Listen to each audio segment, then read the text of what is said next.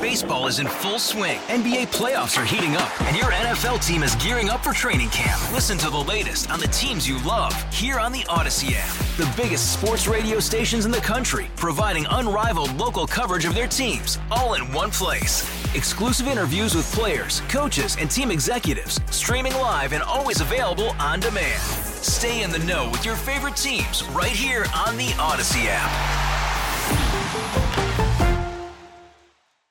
97.1 FM Talk Podcast. Sue Fred is going to Miami because when I think, um, you know, vacation hotspots for Fred, I think Miami Beach. There's no doubt about that. But he's got a little family trip. You know, they, they've decided to do things. The kids are out of the house now. They went to New York for the Macy's Thanksgiving Day parade last year. Uh, so he's off tomorrow. But he asked me this question, and I'm, I'm curious. So his flight is at 5:30 tomorrow morning, Good. Southwest. He right? should suffer just a little. Okay, but what time would you get to Lambert International Airport if you were flying out on the Wednesday before Thanksgiving? Ooh, that's a tough one. I know. See, he said I'm going to get there at 3:30. I'm Oh, like, no, that's too early. ah, that's I'd get well, th- I know, but then I had said okay. I said it was too early as well, but then I thought Southwest Terminal on a Wednesday, the busiest travel day of the year. I'm not going to take the responsibility of Fred missing that flight. I say four. I would get there at four. for a five. Well, you, you start boarding though at like 4:50. Yeah, I would still get Boy, there I'm- 4 I'm- okay. I'm rolling the dice, Mark. I'm telling you that that's probably what I would do. yeah. However, I'm not saying we're bright. I've gotten there. See, the last time I took uh, a trip early in the morning, we were going to Mexico about a year and a half ago, and I was pretty confident that everything was going to be fine because I had Clear, right? And I had actually signed up for Clear And on a trip to Mexico. Here's the problem: Clear, which is you know they just scan your eyeballs. line. They don't start at Lambert until eight o'clock. So on Oopsie the early, doodle. yeah, on the early flights, it didn't really. And you know, Fred even mentioned this, like TSA pre-check. That that line is longer than um, the regular line. you know what? Well, you're right. Uh, Yeah. The, the key there is Thanksgiving. Uh, Right. You right. know? Well, I think he's going to. You know, Oh. Fred though, he's going to get there Oh, early. He'll get be there, there, at 3.15. Jazz Shaw is back with us with HotAir.com. Now he lives out east. What time would you get to the airport on a day before Thanksgiving, Jazz? What would your strategy be for that? Um, my strategy would be to stay home as I always do. That's better, um, right? I wouldn't be going to the airport at all. yeah, I, don't travel during Thanksgiving. Who does that, before- right? I, I haven't been on a plane since before the pandemic, man. Is that uh, serious? That that's seriously true. Wow. My my office is in Virginia. I'm in upstate New York. I haven't been to my office since before. I, I haven't been to my office since CPAC of nineteen of uh, twenty uh, twenty. Let's test yeah. the waters here. Have you left the house, Jazz, in the last, you know, two years or so? Have you stepped outside? Oh sure. Okay. Yeah. I I, uh, I I walk the dog around the block. You know, I I go to the doctor's office. No, I I, I don't travel much. Uh, the pandemic just reaffirmed what I always thought is like I, I I don't really need to be out in public because public has just become Well- so much worse over the past couple of decades that I I I don't like to see a lot of it. Well, you know, there's a video, Sue. I don't know if you, I, I saw one on, on the Twitter here not too long ago. There's a video that's circulating today, Jazz, of a woman that was on a flight. It was like, it wasn't Southwest or one of the big airlines, might have been Frontier. And she was going nuts. She thought she was possessed and she was trying to climb across the seats. And there were guys that were trying to, What? you know, keep her in place. It was crazy. Oh, my. I, I don't, you know, maybe you're smart, Jazz Shaw, to not be flying um, in the friendly skies. All right, you you have written about a bunch of different things that I want to talk about here this afternoon, and one of them is totally relatable to my family from this standpoint. Sue, um, my wife is, you know, she's busy, she's a professional, she does pay attention to the news, but mainly when I'm watching the news or something like that. So this morning, Jazz, she saw another one of these videos. They were rolling on Fox of retail theft where people went into, I think it was a Nike store in Los Angeles, and they're just grabbing everything that they can, right? Now, you wrote about this today about how this retail theft thing has kind of taken off. We've talked about it before, but there's a guy on CNN saying, you know what, this is all in your imagination. Yeah, pretty much. Um, I did a profile on the guy, and he he actually wrote a book about eliminating policing as we know it, Oh, because you don't really need that, you know. And it's like, well, I, I don't think you live out in the real world because a lot of us see this in in real life every day. And you watch that video, and and that that one guy in the video you're referencing, he doesn't even bother wearing a mask. No, they don't care anymore. They just go and grab everything they want. They walk outside. If there's a cop out there, if they manage to somehow get arrested, they're going to be out the next day. They'll be back. They'll be doing it again. And it's turned into a huge cartel business, really. Um, there, there's people out there that are running operations that just hire anybody willing to go rob stores, and they buy their stuff cheap, resell it at a profit. It, it's a big, excuse me, it's a big cultural shift, you know, and we no longer respect the idea that people are supposed to follow the law. Uh, well, a lot of us do, but there's an increasing number of people who don't, and that makes it unsafe for everybody else to be able to go and live life as we used to live it. You know, you go, you buy things, you pay for them, and you leave, and there's a couple people that steal and they go to jail. Well, um, under the current leadership that we have in the country and a, a lot of the trends that we're seeing, that's no longer the case. This guy is a classic example, and apparently he's some sort of a quote thought leader, you know. And it's like, well, don't get so upset over people stealing. Well, no, that's a big thing. You're breaking down the society that we all grew up with. That was my point. Yeah, and I can't believe that there's a lot of people out there that want to give it a pass. Now, CNN, too, I guess I, I would question this, but I looked at the story. They did discuss that he is the author of a book called The End of Policing, so maybe people knew where he was coming from. But it, it really is. And I, I, I feel like my wife's uh, example this morning is interesting to me from this standpoint. Jazz, we see this stuff all the time. Sue, we talk about it all the time. We're on Twitter, but there's a lot of people in this country, they don't see it. And it might not be covered, you know, on CBS this morning or something like that. So I don't know how that manifests itself into an election year, but that whole retail theft issue, and I think we all remember when we would go into the Walgreens or the CVS and they'd have the razors behind the counter because people were stealing the razors and they were expensive. Well, now they have signs for toilet paper. Oh yeah, deodorant. Yeah. So I I don't know where I don't know how stores can survive, Jazz. I really don't. I mean, they build some of this. The losses are built in to a certain extent, but not when people are just grabbing armfuls of stuff on a daily basis. That's probably not going to work out mathematically, will it? No, not really. And uh, and again, it's a cultural change. Um, I, I did a separate article a little while back where there are stores where all the stuff that used to be on the shelves, there are now pictures of the things on the shelves. They have photos of them, and you have to go and ask a clerk to go get them for you. But even that, it's like, well, what if you're a looter, but you just walk in looking kind of normal, and it's like, yeah, I need. Uh, some razors, and they're like, okay, how many do you like? And he's like, 40. Well, what happens then? Do they get violent? I, I, I don't really know how that works, but also it, it breaks down the system of being able to go in, pick up the things you want, check out, and leave. Now you have to wait a lot longer. It takes more people to do it. So even if you can cut down on some of the theft, you're probably cutting down profits and cutting down on customer satisfaction. So eh, I, I don't think the problem's coming at the ground level. It's coming from the very top level because you have to dis- you have to have a disincentive to theft and illegal activity. And the more you remove that disincentive, the more of that activity you're going to get. I'm not going to argue that that I, when I was a kid, I, I played by all the rules. You know, when I get into high school and college, but I never, I've never shoplifted anything in my life. Now, the story from my childhood that I remember, my dad put the fear of God in us, but my sister took. They used to have these Brach's candy displays. You know, where you would kind of put the candy in a bag and weigh it. Maybe Oh, they yeah. still do, but these were at the grocery store. And my dad found out, as I remember it, this was back when you know we were kids in the Chicago area, Jazz, that my sister had taken maybe if it was just one piece of candy or whatever it was, made her go back to the store. Oh yeah, apologize, apologize and right? turn it back I mean, over. how often does that happen, even anymore in families? Because it seems to be so acceptable. I think this happens a lot more. You know, I think it used to be fashionable with kids. Kids used to do it kind of as a as a fun thing. Well, even Winona Ryder did it for a while, but now it's to the point where you have gangs that are organized that go in. On the Nike video in particular, that was organized. They went into a store and they got back into cars or SUVs and they drove off, knowing that they weren't going to be tracked down. So, what what's the solution for that? Um, there is one. the solution is it, it has to be top down. Um, it's not that we can't. We we have video of so much of this stuff that happens. We have the ability of law enforcement, and today particularly, we have you know you have uh, facial recognition ID, things like that. You know uh, these crimes could be tracked down, and in a few cases they are.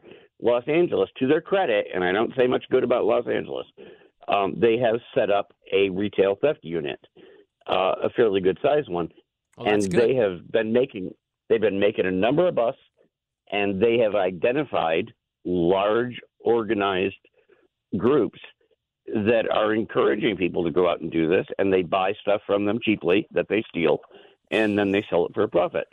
And that that's a great business to get into if you're a criminal because you need no training. You can just go in and rob places knowing you're not going to get arrested. Well, if people start getting arrested again, that's going to become a more expensive business to get into. And that's where the solution comes in. So I don't know. Maybe we'll see it turn the corner. I hope. Maybe. Yeah, maybe. Uh, Hmm. We'll hold out hope. Jazz Shaw from hotair.com is with us this afternoon. A couple of things that you've written about that I did not know a lot uh, of information, and I want you to fill in the blanks here. So, Israel has arrested a journalist that had been doing, was she doing some stringer work or what was it for NBC News? But this was something that was heaping praise on Hamas. And then finally, NBC said, oh, yeah, uh, we shouldn't have her on the payroll, right? Right. Yeah. That she was only there briefly, apparently. Um, but they were picked when the war broke out. All the networks, and we found people like this who support Hamas that were working with CNN and ABC and a couple other places. And she was one of them that NBC News picked up, and she did a couple pieces for them. But as soon as somebody started checking, somebody from Israel, uh, they started looking into her social media, and she was doing posts right after October seventh, saying how glorious it was, glorious it was that you know Hamas had gone in and taken their quote military action, you know, ag- against the horrible uh, Israelis and things like that. And once that came out, yeah, they went and arrested her, and she was detained until yesterday. And she's got a trial coming up, and she's being charged for supporting terrorist organizations. And again, sort of to their credit, NBC claims they had no idea about her social media. You would think at this day and age, You would vet you'd be that checking people's right. social media. Well, and then beyond that, you said in your story that there was people found a YouTube video that she had posted where she claimed to have been sexually assaulted by an X-ray technician at a hospital in the West Bank who grabbed her breasts. But then, when she tried to bring the matter forward, she was pressured by authorities to drop her complaint and undergo a mental health evaluation. So, Jazz, as you wrote, it's kind of hard to find out exactly what's going on with her. She may be a little unhinged overall, but you would think that NBC or other organizations would want to vet these people overseas. Yeah, and and if you saw that story, even if maybe she was right, I mean, bad things happen in hospitals, sure, you know, but yeah, you, you'd want to go check, and if somebody was sent for a mental health evaluation, maybe you don't put them on staff. That that was all I was saying. You know, just give it a little more time. You know, check into it. One of the other things that I wanted to talk to you about, just because this has been a bit of a theme, and I've, I've mentioned this quite a bit on my show, especially over the last couple of years with um, what's going on with some of the trans stuff. And I've, I've made it very clear, just because I have a lot of friends who are gay, older gays, you know, in their 50s, maybe 60s, that there is a big divide in the alphabet mafia between the LGBs and the rest of the alphabet, right? And you wrote about this because there is there is a divide. I mean, it's a little quiet, I think, that that most people would would think.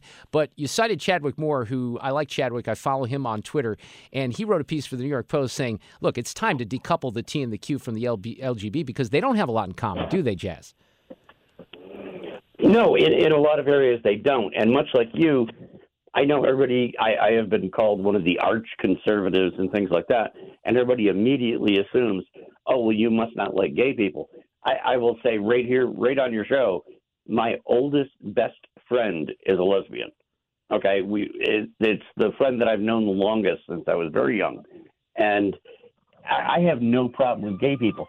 And even back when all the, the rage was going on about gay marriage, I was one of the rare people in conservative media that was saying, "Hey, I, you know, th- this whole thing about gay marriage, Yeah. people should just be able to get married." Well, you and me both, by Things the like way. that. I, and I've said before, I was I was before uh, came out way ahead of Barack Obama and Hillary Clinton, by the way, on that issue. Me personally and privately, Me because too. in the same situation, I have very good friends, and my best friend on the planet is also gay. So I took a different track on that. But this trans stuff is different, and we we get called. No, it, it's it's totally different because gay people are real. That's what I tried to say in the article. We've had gay people with us forever. They're in the Bible. You know that that's a real thing. Trans is not a real thing. It's it was until very recently classified as a mental illness, as it should be, uh, as it traditionally was. You know But now everybody's jumped on the bandwagon and everybody's supposed to sign on to this. And if you don't, then you must hate the whole LGBTQ thing. L, I'm sorry, LGBTQ plus because there's probably 89 other letters they want to put on there. Right, exactly. Yeah, just get it all in there, otherwise you're in trouble. But uh, no, I mean, I, I think everybody can support, you know, good patriotic people, whether they're gay, straight, bi, whatever, you know. But this whole trans thing has turned into this activist movement that's really doing damage to people, particularly to women. And there's an increasing number of feminists who are jumping on the camp, jumping on the bandwagon with like Riley Gaines and other people going, well, we don't want to come out and say too much bad about you, but we shouldn't have men competing against women in sports, you know. And boy, do they get crucified for even saying that. And it's disgraceful, man. It really is. So I, I tweeted something out yesterday because we we've got you know pretty serious issues in the city of St. Louis, and there was a, a tweet by our mayor Tishaura Jones Jazz that said today is Trans Day of Remembrance, and we've had a lot of those days, and seemingly more days than than veterans get. Um, but I said my tweet was we can't answer 911 calls or pick up trash. There's zero police presence from downtown. We've had two shootings in broad daylight, two blocks from where I sit right now in the last couple of weeks, uh, and where City Hall is located. But this is what we get from our leaders. What have we exactly lost? Because she said, let us continue building a St. Louis where we all feel welcome and talked about how we celebrate our trans friends and family we've lost. So I get several people, you know, get interactive on the uh, string, and there are people that are here's one. Wow, you're a homophobic ass. My, my tweet has nothing to do with homo. I don't even know what transphobe. I'm not afraid of anyone, right? I just think like you that it's not real and it's a mental illness. And we've had pretty good examples of that here in St. Louis with WashU and Children's Hospital from a gay woman who's married to someone who's trans who exposed it in Jamie Reed. So there's a fair amount of credibility on our side of this issue, I'd say at this point, Jazz. I, I think there's a lot of credibility, and I think we made a mistake early on. I, I should just say I made a mistake early on.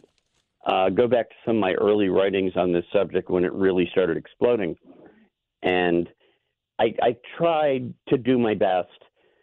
And I said, you know what, whoever you are, you can call yourself what you want to, Right.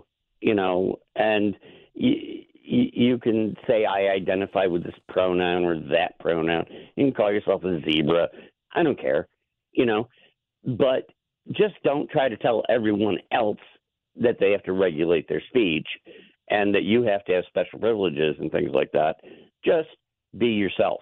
Well, that wasn't good enough because the people pushing this movement, and it's not the gays and lesbians, it you know, it's really just this realistically very small subset in the country. It really is. So they're like, no, you all have to adopt our language. And if you don't, you're causing harm, and we're going to pass laws, and we're going to lock you up or, or cancel you or do whatever. And that's when I realized, oh, we screwed up. Yep. We should not have let this slide. Well, you live and learn, right? Jazz Shaw, I hope you get out of the house a little bit here in the next couple of days since you've indicated that you haven't traveled traveled much. But have a great Thanksgiving with the family, Jazz, and we'll talk soon. I appreciate you coming on here tonight. You too, and thanks to you and all your listeners for having me. Check out hotair.com today. Great site. Hey, Rob Bradford here. I have set out on a mission with my good friends at FanDuel to prove what I have known for some time baseball isn't boring. Now I have a daily podcast to prove it with some of the most notable people in the baseball world, screaming baseball isn't boring from the mountaintops or at least agreeing to come on our show. Players, managers, GMs, and yes, even the commissioner of baseball, Rob Manfred. It has been a constant wave of baseball's most powerful voices. So join the revolution, subscribe, and soak in Baseball Isn't Boring. Listen on your Audacy app or wherever you get your podcast. You'll be glad you did. Well, everyone is in holiday mode already. Let's face it, we don't want to work, right? I don't want to work. I want to sit on my couch and watch football and hang with my family and friends, but we're going to be here tomorrow. We'll have a little fun in the 4 o'clock hour for sure. Our friend George Gray, who is the voice with Drew Carey on The Price is Right, he's from St. Louis. He splits his time between uh, here and Hollywood and Arizona, and George has been really good to us. He uh, actually came to me a couple years ago and said, Hey, Mark, how about if we do something when I'm in town, you know, visiting my mom? The price is wrong. So we do The Price is Wrong. We have a little fun with some Facebook Marketplace um, items, and we'll do that in the four o'clock hour tomorrow here on 97.1 FM Talk. I have an audio cut of the day coming up here in just a few minutes. Before that, Will Scharf back with us, former federal prosecutor. He's running for Missouri Attorney General. He's also a member of the Trump legal team, and he was in court yesterday before a U.S. appeals court to remove the gag order that's been imposed in one of those cases. Will, how are you? Welcome back to 97.1 FM Talk. Doing great. Always great to uh, to join you guys. Thanks for having me on. Your ears were burning. I know I sent you a message last week. I had uh, the opportunity to go out to dinner. Josh Hammer's been a great guest on my show for years, and I've never met him in person. He happened to be in St. Louis, and I guess you guys go back a little ways as well. It's great to see uh, Josh in person last week. Yeah, you know, Josh and I have been friends for a long time. He's a, a great conservative voice on you know on on the media, in print, just about everywhere. Uh, he and I also co-founded a group called Jews Against Soros earlier this year, uh, which was an effort to fight back against the idea that opposing George Soros uh, for all the evil that he does in the world is somehow anti-Semitic. So we had a lot of fun with that. But uh, just m- more more importantly, Josh has just been an incredible friend and. A great supporter over the years. So I was, I was, glad that you guys had the chance to connect. Well, I like him because he's a, he's a great thinking conservative, and um, you know I, I, appreciate that. I appreciate that with you as well. Tell me about what happened in court yesterday. I have a little audio here from the judge and um, John Sauer, and let me see if I get the teams right. Was John on your legal team on the side of President Trump? Yeah, John argued the case for us in, in court yesterday in the D.C. Circuit. So give me some background, and then I'll play a little of the audio, and I might have you kind of break that down a little bit. But how, how did you guys approach this? What was the issue at stake? So what happened here in the, the D.C. federal prosecution against President Trump, uh, this is over election-related issues uh, after the 2020 election. Um, the judge there, Tanya Chutkan, imposed a gag order on President Trump – uh, which we believe is an unconstitutional prior restraint on core political speech. Uh, we think it was unconstitutional uh, because it was too vague. I mean, there were about seven different things that, that we laid out. Uh, but in short, this gag order was a, a, blatant violation of President Trump's core First Amendment rights. Uh, so we challenged the gag order in front of the district court. The district court denied us the relief that we sought, so we appealed up to the D.C. Circuit which is just one step below the, the U.S. Supreme Court. Uh, we drew a panel that was three Democrat appointed judges. Uh, but if you've listened to the the uh, the full oral arguments from from yesterday, uh, what really came out was that even they were were deeply uncomfortable uh, with the scope of this gag order. They pressed the the government's attorney Cecil VanDevender very hard uh, in terms of justifying just how broad this gag order was and how it could really negatively impact President Trump's ability uh, to campaign for president, uh, which is, of course, his First Amendment right. Uh, so John argued the case for us. He was supposed to argue for about 20 minutes. Uh, these three judges kept him up there for closer to two hours. Uh, it was really something that I haven't seen in, in an appellate court argument before. I think John acquitted himself very well, and we're confident uh, that we'll get a we'll get a good order out of the D.C. Circuit. Let me play this audio, and then you you can explain it afterward. This is one of the questions from the judge. One of the judges, Pat Millett. Let's assume uh, former Vice President Mike Pence is going to testify, and it's the night before his testimony. Um, could the defendant tweet out, "Mike Pence can still fix this"? Mike Pence can still do the right thing if he says the right stuff tomorrow. First of all, is that communicating with the witness? If it's just broadcasting a statement of core political speech on social media, likely not. How would you explain that exchange uh, further, Will? So the judges were pushing at this issue of when uh, First Amendment protected political speech can turn into uh, something like jury tampering or witness tampering. Uh, they pressed John with hypothetical after hypothetical after hypothetical.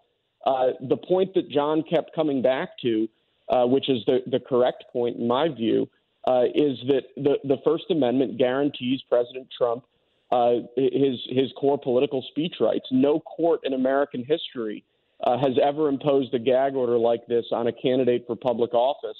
the core of the First Amendment is is prior restraints on political speech, is saying that a, a political actor can't uh, say something political uh, before they even say it, and that's what this gag order does.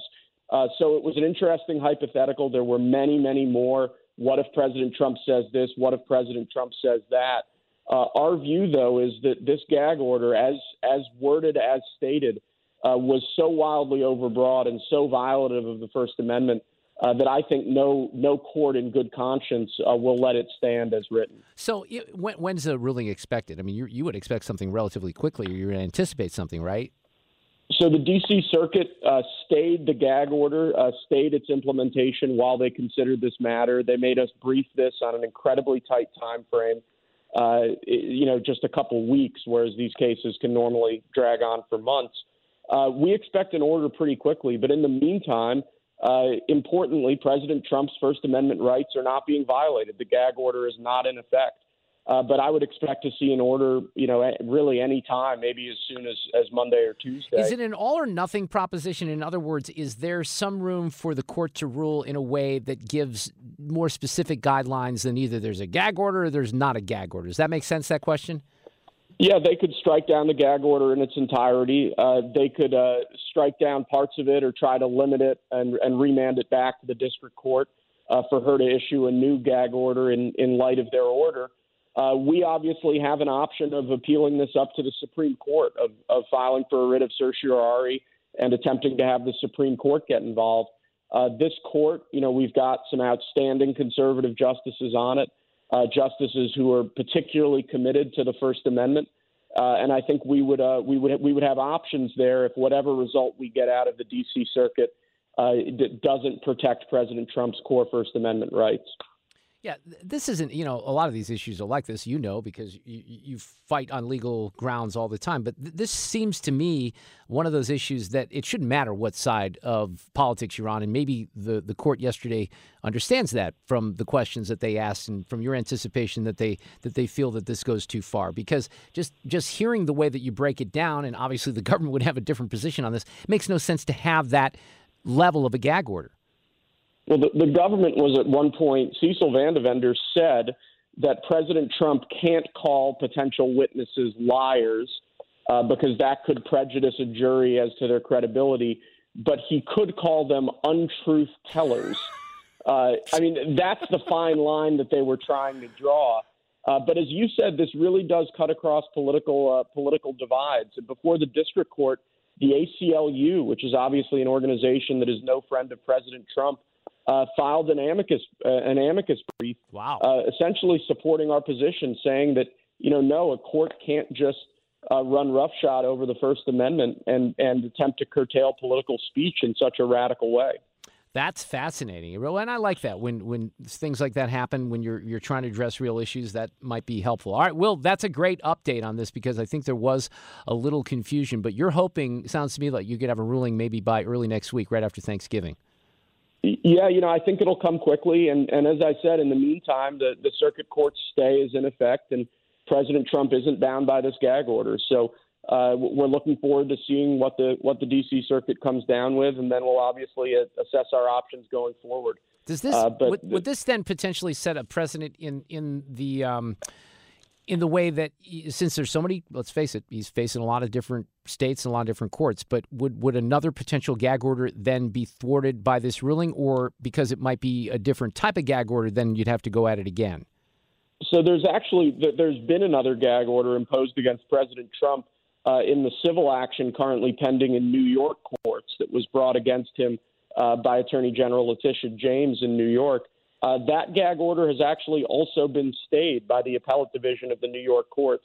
Uh, so, time and time again now, we've seen these courts attempt to restrict uh, President Trump's core political speech. And time and time again, uh, these orders uh, seem to be going up on appeal and facing uh, much more skeptical appellate judges who, who I think really understand uh, what's at stake yeah. here. And what's at stake is, is the very core of the First Amendment. That's Will Scharf, who uh, argued on the part of President Trump yesterday in D.C. He's running for Missouri Attorney General. Will, it's always great to have some an analysis from you, legal analysis on the show. I appreciate it. You have a great Thanksgiving, and let us know how this turns out. Maybe we'll hear next week. Likewise, Mark. Thanks so much for having me. Take care. Audio cut of the day coming up next. Well, we'll be here tomorrow, taking into the uh, the holiday weekend. We're gonna lighten things up, especially the four and the five o'clock hour. So we got George Gray coming in the studio. Oh, great! From The Price is Right. Last when he was with us last, he was just heading back to Hollywood to um, to do The Price is Right in a new studio. Remember, they moved from the old studio, so we'll find out how Oh, that's okay. all going. He's in town to visit Mama May. George is awesome to us, and he came up with this idea of a game called The Price is Wrong, Mark, and we're going to do that in the four o'clock hour tomorrow. Also, Chris Gervino, my friend from the uh, Mizzou Tiger Radio Network, we'll get a little preview of the Arkansas game on Friday. Take a look at the bowl picture, and we'll talk some Mizzou basketball as well. I have a bit of an audio dump to do here with a bunch of stuff, so let me get to it. Playback ready. Now, the audio cut of the day. The only thing I can say, Sue, as the audio cut of the day is sponsored by my friends at the Good Feet store, where it's all about comfort, performance, energy, and pain relief, is that I am doing some very poor show management with with my topics and my audio because there's so much What? stuff Oh. lately there's a lot of things to get to so i'm just going to kind of roll through some of it that i think is pretty important that we haven't gotten to here this afternoon emily compagno from fox for example listen to this New DHS orders obtained by the Heritage Foundation instruct agents to, quote, ask individuals about their preferred pronouns. They suggest asking, quote, I would like to be respectful. What name and pronoun would you like me to use addressing you? Or ask, can you please confirm your pronouns or gender identity?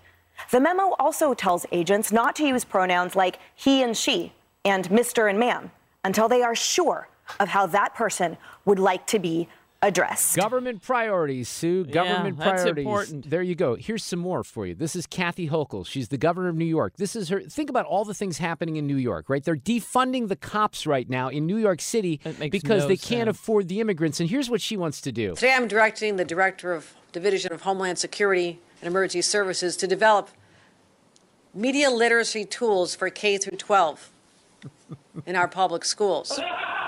This will teach students and even teachers to help understand how to spot conspiracy theories and misinformation, disinformation, and online hate. I just spit Diet Coke through my nose. Are you kidding me? That that she.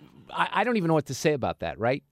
Okay, Kathy Hochul. Good luck with that. Here's Morning Joe this morning declaring Trump a danger to all things and human survival. and shilling for him and suggesting that somehow they're being biased, bending over backwards, treating him like a normal candidate. He's not a normal candidate.